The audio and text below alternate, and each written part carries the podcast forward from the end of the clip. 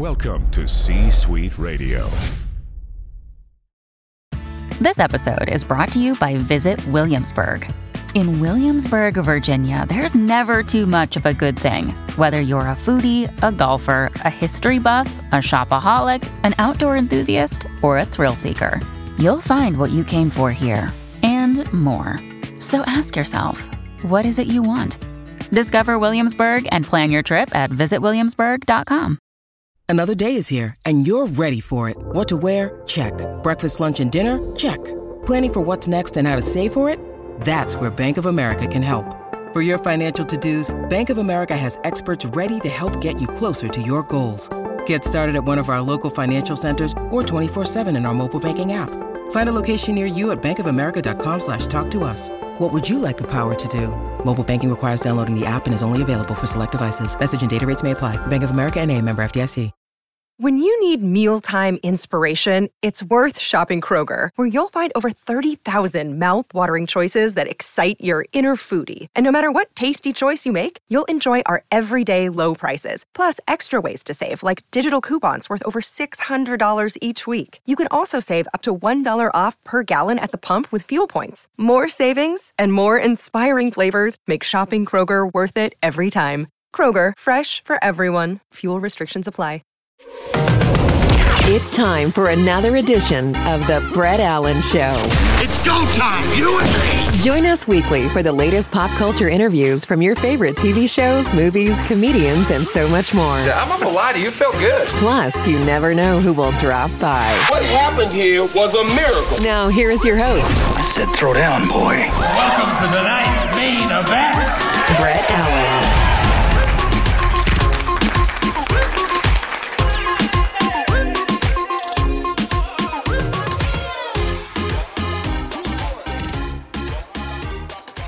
Welcome in, everybody. It's Brett Allen here. I'm excited. Today we are chatting with actress Drea de Matteo about their brand new project, Collide. Thank you so much for your time. It's really a pleasure and honor to chat with you. Hi, it's good to be here. Good. Well, let's talk about this movie. I have to ask, because we had Paul Ben-Victor on the other day. Have you seen this yet? Have you had a chance to watch even dailies or nothing? No. They might have sent it to me, but I didn't watch. I haven't watched something that's not made for an 11-year-old in a really long time. I get that. I have an 8-year-old, so I totally understand. Yeah. Well, I had a chance to watch this, obviously, when he was not here. You know, I throw on The Sopranos for him every once in a while just to kind of entertain him. I'm just kidding. Please don't come at me, people. But let's talk about this, because this is a great film, and you always choose fun and unique projects. This is definitely one of those. What interested you and attracted you to it and made you decide that you wanted to do it? Well, I mean, let's see. First of all, this is like the height of the whole COVID mania. I haven't been able to work in TV, which is my preference. Okay. So, a couple of films landed in my lap during the pandemic, and they were all great. So this was one of them, and they all took place in one location, which I found really interesting. Yeah. And they all had me not playing the victim. I usually play a victim to a large degree. So the fact that I was, I'm not the most likable character in this. I'm definitely abhorrent in the other movies that I did in the last couple months, but that just came out. But this one, I could identify with her, sort of going through a midlife crisis kind of thing. Also, there's the whole premise of Jim Gaffigan playing this really sad role. Yes, that's very appealing. And he was so good. Yeah. I didn't know he was going to be so good, but he was fantastic.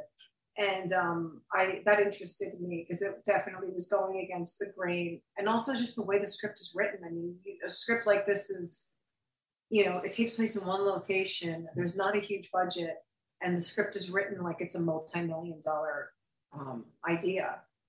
So it was, I had to do it, and it was shooting down the street. I'll be here. Let's go. When does it start? Yeah, you're like, literally, I could walk to set. Mm-hmm. That's cool that with these movies, when it doesn't take I mean, obviously it takes effort as a performer and a storyteller, clearly, but I'm just saying when it's literally close to you, you don't have to travel or be bi-coastal, especially when you're a parent, because obviously, you know, it probably changes the dynamic of things too, when you have a child to consider and that sort of thing. And then you're picking projects and you can literally, you know, be within a short distance of where you're at. Well, it's a good film. And I think when people have a chance to watch, they're really going to like it. Again, just a very dynamic and diverse cast. And as you mentioned, Jim Gaffigan playing sort of the antithesis of what people know him as, I think is what makes this film extra appealing. And yeah, I mean, I like your honesty about the characters that you play, unless we're talking about, well, even A Million Little Things a little bit, probably to a degree was sort of that. But a question I have to ask again, just having done so many things, what sort of interested you in becoming an actor or a storyteller? What sort of drew you into this crazy world that you're a part of? At first, it was a revenge story. Just this, I'm still just looking for revenge. When I was a kid, all my boyfriends wanted to be actors, all of them, and they were like, "Dre's a loser. Dre's never going to do anything," you know, because I just like to party and go out and do my thing. And I got my shit together, and I got a manager just because someone thought that I should have a manager. I was in film school to make movies, never to act. Okay. But she told me I needed voice lessons. And she said, my voice was so atrocious that I'd never worked in this industry. And I said, okay, so I'll take voice lessons. So I got a voice teacher. And wow. Actors always take these voice classes. And she goes, no, not one of those voice classes. You need to take opera classes. And I said, opera classes? You fucking crazy? What am I going to do with an opera? I'm not trying to be a singer here. And then literally a couple of weeks later, I got The Sopranos. And look, clearly that quote unquote voice that they didn't like paid off for you in a massive way. I know. And it was called The Sopranos, an opera. And I'm just like, who's singing now, bitch? You know, I couldn't believe it. So at first it started out as like a funny little revenge thing for all the boyfriends who wanted to become big actors. And then it turned into, let me show this bitch that I can do this. And I did it. And I was like, and then I had to stay, you know, once I got invited to the party, I never wanted to leave. Why would you? Now I have to follow up with this. So you do The Sopranos. That's a massive chunk of your life. It's over now. When it comes time for Drea to start looking for more jobs and getting approached for things. And I ask this because I've had other amazing people on like yourself who do these large shows that are on for a very long time. And then now they have to go do something different. Did you find yourself sort of being caught in this window as an actor where people wanted to see you for those types of characters before you were able to just sort of break out and do projects like this or comedies like Joey? I just had to throw that in there. That's comedy. But yes, I didn't want to take Joey. I got really bullied into that part because I got bullied into it with money. Also, let's not be crazy. You know, I'm sitting in it right now. But I was already stigmatized from when I was young that I was Italian. So if you're going to be an actress and you're going to be an Italian actress, you need to change your name, first of all. So I had another manager who wanted to change my name to Drea Zal. My father's like, you do that and forget about it. So I was like, okay. Thank you. Okay. There we go. Ding, we got one. Okay. Yeah, so there was that to begin with. And yes, when you, first of all, if you're a TV star, you're in someone's living room every week. They remember you as that. They don't want to see you as anything else. But if you're also a TV star who does a really good New York accent, no one can ever imagine that you don't do that accent, especially if your last name ends in an O or a vowel. You're Italian. That's it. You're going to be an Italian for the rest of your life. They also assume that if you're Italian, you're stupid. You know, there's a lot of things that come with, you know, with being an Italian sometimes, unfortunately, which, you know, for me, being Italian is the greatest thing on the planet. And some people are just too stupid or short-sighted to, you know, to understand that we have a subculture, like every single, you know, ethnicity has a subculture, and subcultures are more interesting to examine than just the guy with the white picket fence. So yes, I was afraid of that, but I was also very young and I didn't want to be typecast.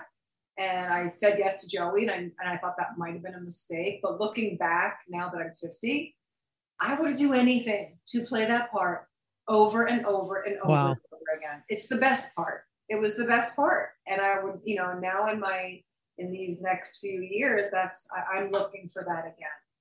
I love it. Such an amazing and fulfilling career. One last question as we wrap. Big takeaway from this new film, Collide, that you hope people get when they get a chance to watch it, which is amazing. Oh, there was a question in there. Yes. That's the one thing that I hope people take away. Yeah. Oh, God, I hate questions like this. That's okay. It's perfectly okay. If there's not one thing, you just, I guess being entertained is good enough. Don't go on a blind date. It's funny that you say that, because I actually have one tonight. Now I'm a little bit nervous. Oh my God.